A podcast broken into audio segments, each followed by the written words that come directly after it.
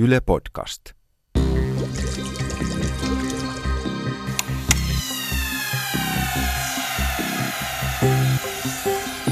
Tiede Ykkönen. Extra.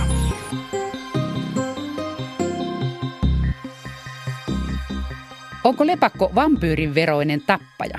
Tarinoiden lepakot lentelevät kuolemaa kylvävien vampyyrien matkassa, mutta kumpi onpi pahempi tappaja?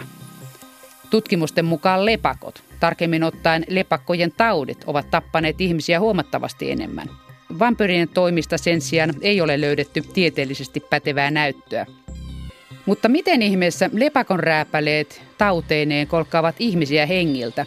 Sitä selvittävät zoonoosivirologian professori Olli Vapalahti ja Leena Mattila. Sitäkin pohditaan, että kuinka järkevää on asua ahtaasti tihiöissä, oli sitten kana, ankka, sika tai ihminen.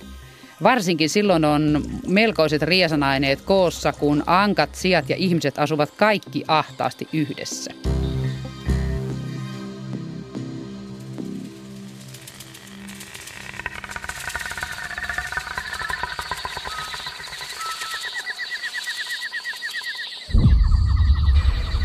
Professori Olli Vapalahti, onko lepakko sitten ihan aiheesta vampyrien kaverina pidetty eläin, kun sieltä lähtee ihmiskuntaan ja muihin, muuhun eläinkuntaan Ebolaa ja vesikauhua ja kaiken maailman tauteja, mitkä pesii sitten lepakossa, joka ei ole niistä itse moksiskaan.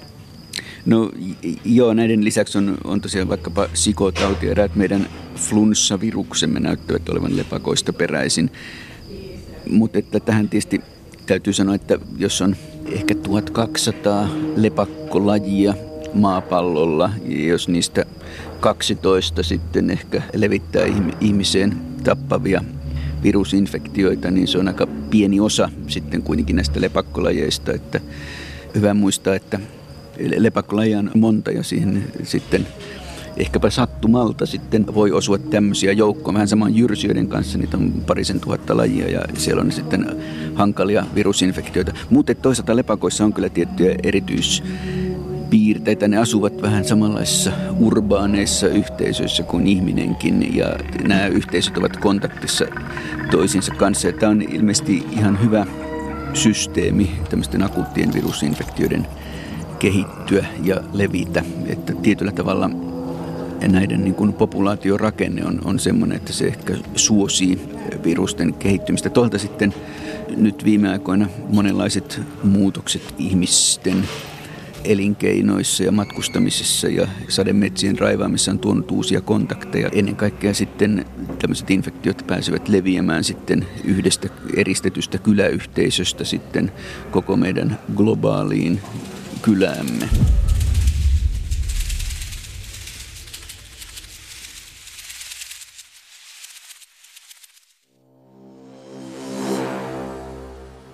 Onko se niin, että tullakseen pahaksi taudiksi, niin mikä hyvä virus tarvitsee sellaisen hautomon tai jonkun joukon tuommoisen yhteiskunnissa elävän elämän, niin kuin lepakon tai myyrän tai jonkun muu, että ne tartuttelee sitä ristirastisella ensin toisinsa ja sitten se virus muuntuu ja sieltä valikoituu esiin ne, mitkä pystyy jotain tauteja aiheuttamaan ja leviämään tehokkaasti. Joo, tosiaan jokainen virus on, on hieman erilainen, mutta tyypillisesti tietysti, jos on erittäin harva populaatio erillään toisistaan, niin, niin tyypillisesti tuommoinen joku krooninen infektio on se, mikä pärjää sitten eteenpäin. Esimerkiksi ajatellaan, että silloin kun ihmiset oli tämmöisiä keräilijä metsästäjiä, niin tämmöiset esimerkiksi herpesvirukset on semmoisia, jotka silloin pystyy lisääntymään silloin, kun harrastetaan sukupuoliyhteyttä tai synnytetään, niin se virus pääsee tota, lisääntyä. Eli jos se isäntä lisääntyy, niin silloin tämä viruskin lisääntyy. Että, et sitten jos on tämmöisiä akuutteja infektioita, jotka leviävät, jolloin tullaan immuuniksi, edellyttää, että on, on tarpeeksi yksilöitä sitten tartuttamassa toisiaan sopivan välimatkan päässä. Ja ehkä yksi tavallaan esimerkki myös on, on tämä lintuinfluenssa, joka nimenomaan kun siirtyy tämmöisiin tarhattuihin kanoihin, jotka on vieri vieressä ja hyvin homogeeninen populaatio. Siinä on ihanteelliset edellytykset viruksen levitä aina seuraavaan kanaan ja aina löytyy seuraava kana, jota infektoida. eikä oikeastaan sitten viruksen kannalta väliä, että mitä sille edelliselle kanalle tapahtuu, jolloin tämmöinen eläinten pito tiheästi suurina populaatioina valikoi nopeasti eteneviä patogeenisia eh, virusmuotoja.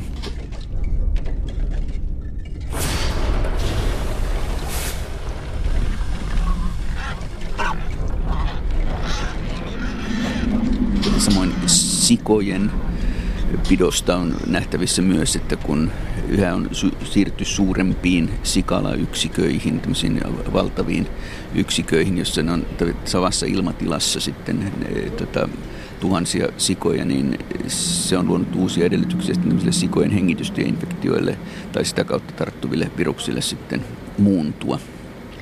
Voitaisiko väittää, että kun siellä Karibian merellä on Bermudan kolmio, niin tämä tämmöinen yhdistelmä, että tiheässä rykelmässä elävät sika-ihminen ja ankat ja muut linnut, niin se olisi niin tautien kannalta Bermudan kolmio. Siellä on kolme niin eläinryhmää, jotka kaikki sairastaa omia influenssojaan esimerkiksi. Tämä pitää juuri influenssan osalta paikkansa, että, että influenssa on tämmöinen tauti, jonka säilymö tai reservuaari, se varsinainen virusvarasto ja geenivarasto näille viruksille on villeissä sorsalinnuissa. Ja, ja sieltä sitten tietyt variantit, tietyt alatyypit pystyy tarttumaan sikaan, toiset hevoseen, toiset ihmiseen. Ja juurikin sitten siassa nämä pystyvät sekoittumaan ja nämä ihmisen sitten mukautuneet ihmisten omat influenssavirukset saavat uusia geenejä sitten sian kautta linnuista, jossa tämä geenivarasto on. Ja, ja tällä tavalla ihmiskuntaan on jatkuvasti 10-30 vuoden välein tullut uusia pandemioita täältä villeissä sorsalinnuista olevasta, olevasta geenipoolista. Onko se sitten sattumanvarasta, että mitä sieltä tulee vai tuleeko se influenssa ihmisiin helpommin sijoista kuin linnuista? Joo, kyllä se tietyllä tavalla siellä on, on reseptori sekä lintujen että ihmisten virukselle, että, että suoraan linnusta ihmiseen tyypillisesti tämmöisellä lintuinfluenssalla tapahtuu vain silmän sidekalvolla sitten alahengitysteistä ja kummastakaan se ei sitten tehokkaasti leviä eteenpäin. Tässä on monenlaisia eroja, että linnun lämpötila on korkeampi kuin ihmisen ja tosiaan nämä reseptorit on hieman erilaisia, mutta että tämmöinen sian virus yleensä sitten pärjää myös ihmisessä ja, ja tavallaan kun influenssavirus on tämmöinen jaokkeinen virus, nämä jaokkeet kuin korttipakan kortit voivat sitten sekoittua keskenään ja syntyy juurikin sijassa sitten tämmöisiä yhdistelmiä. Periaatteessa kuitenkin linnustakin voi suoraan ihmiseen siirtyä sitten se virus, mutta kuten lintuinfluenssa osoittaa, niin tämmöistä pitkiä tartuntaketjuja ihmiseen ei ole vielä päässyt syntymään suoraan linnusta tarttuneesta viruksesta.